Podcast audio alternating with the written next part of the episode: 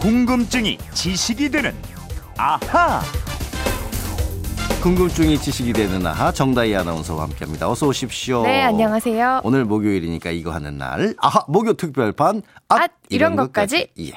휴대전화 뒷번호 728, 7228 쓰는 청취자께서 주신 문자인데요.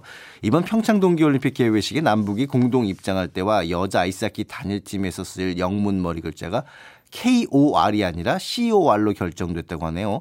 오래전부터 궁금했던 게 영문 코리아가 C가 아니라 K로 시작하게 된 것이 일본이 이렇게 바꿨기 때문이라는 얘기를 많이 들었는데 이게 정말인가 이런 내용을 보내주셨는데 정대 씨 이런 얘기 들어본 적 있어요? 네, 저도 네. 월드컵 응원하거나 할 때그 응원 도구에 쓰여 있는 코리아가 음. C로 시작되는 경우가 네네네. 많았는데 일본이 이랬다. 어, 어. 이렇게 저 대충만 알고 그걸 있었거든요. 봤군요. 예. 음. 근데 우선 단일 코리아 팀의 영문 명칭이 KOR이 아니라 COR로 됐죠. 네, 일단 정식 명칭은 K로 시작하는 KOREA 코리아고요. 네. 약칭이 이제 C로 시작하는 COR입니다. 음, 그러니까 이 COR, C로 시작하는 코리아는 COREA 이 코리아를 줄인 말인가요? 보통 그렇게 생각하기가 쉬운데 사실은 안 그렇습니다. 어. 국제올림픽위원회 IOC는 올림픽의 참가국의 양- 약칭을 반드시 등록하도록 하고 있는데요. 우리 한국은 KOR이고요. 네. 그렇죠. 북한은 PRK입니다. 음. 북한은 원래 DPRK를 쓰는데 세 글자만 등록하게 돼 있는 이 올림픽 규정 때문에 D를 빼고 음. PRK로 등록을 했는데요. 남북한 단일팀은 이 둘 중에 어느 것도 그렇죠. 쓸 수가 없잖아요. 그래서 IOC가 이 둘과 구분을 어. 하려고 COR로 정했습니다. 네. 남북한은 프랑스어로 Corée du Sud Nord 제대로 읽은지 모르겠지만 음. 이렇게 하는데 여기서 앞에 세 글자는 COR을 따온 겁니다. 음, 제대로 읽은 것 같진 않아요. 예. 부러운데. 어, 그럼 단순히 C로 시작하는 코리아 이걸 줄인 COR도 아닌 거네요. 네, 지금 일각에서는 이 북한이 몇 년 전부터 코리아 영문을 C로 쓰고 있기 때문에 COR은 북한의 영문 명칭을 줄임말이다. 뭐 이렇게 주장하기도 하는데 이건 사실이 아닙니다. 음.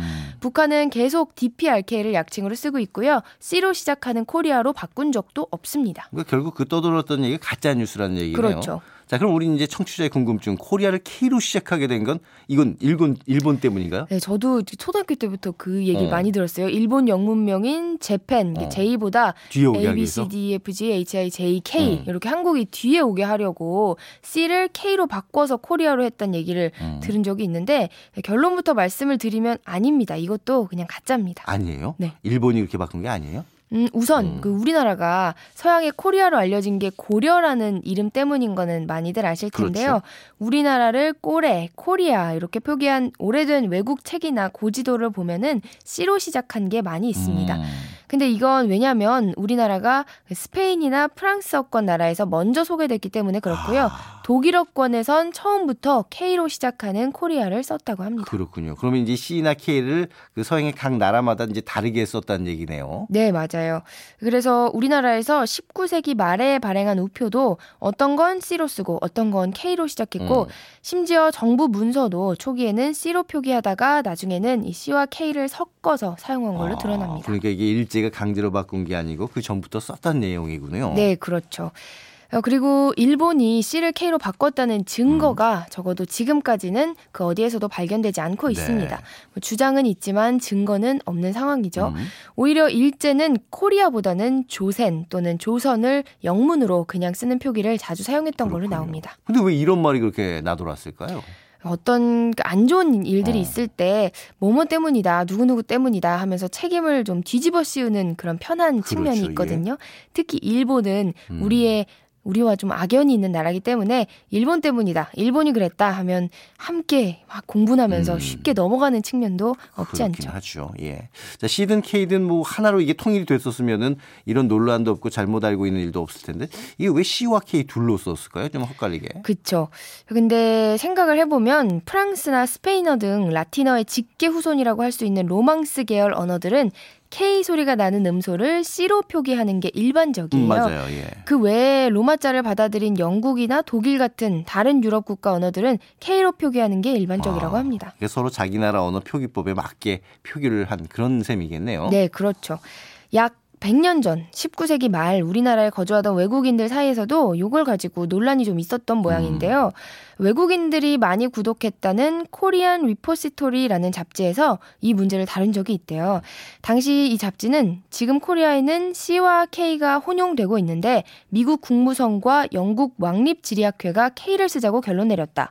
그리고 언어학적으로도 K는 기억으로만 발음되지만 C는 시옷도 되기 때문에 네. 혼란을 줄 수가 있으니까 K가 C보단 낫다. 이런 결론을 내렸다고 합니다. 자, 이 궁금증이 좀 풀리셨나 모르겠습니다.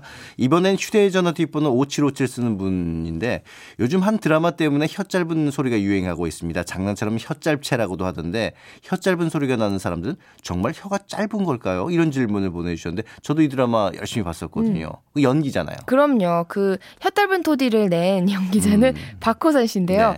연기 생활 20년 동안에 틱 장애, 자폐아 등의 역할을 소화를 했는데 혀 짧은 연기는 또 이번이 처음이었다고 합니다. 근데 이 청취자께서 왜 혀 짧은 소리를 내는 거냐 하셨는데 그 왜 그래요?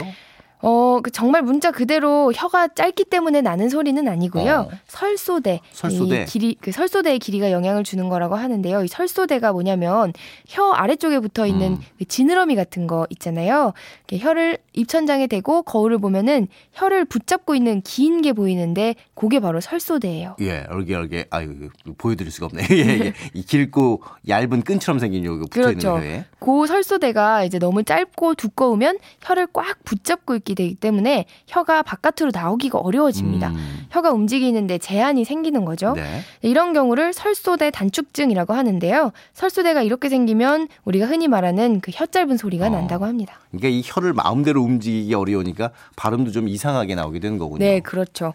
그래서 이 설소대 단축증이 있는 분들은 수술을 통해서 이 길이를 조금 늘리거나 아니면 우리 아나운서들 발음 연습할 때 음. 하는 것처럼 요 볼펜 입에 물고 책을 읽는 예. 연습을 하면 발음이 좀 괜찮아진다고 그 합니다. 무는 게 이게 혀의 근육을 단련하고 유연성을 높이기 위해서 그런 거잖아요. 그렇죠. 이 꾸준히 연습해 그것도 효과가 있는 건데 수술은 간단한가요? 네, 5분도 안 걸릴 정도로 아주 어. 간단한 수술이고요. 국소 마취만 하고도 수술이 가능하다고 합니다. 그렇군요. 자 오늘은 여기까지 해야겠네요. 정다희 아나운서 고맙습니다. 고맙습니다.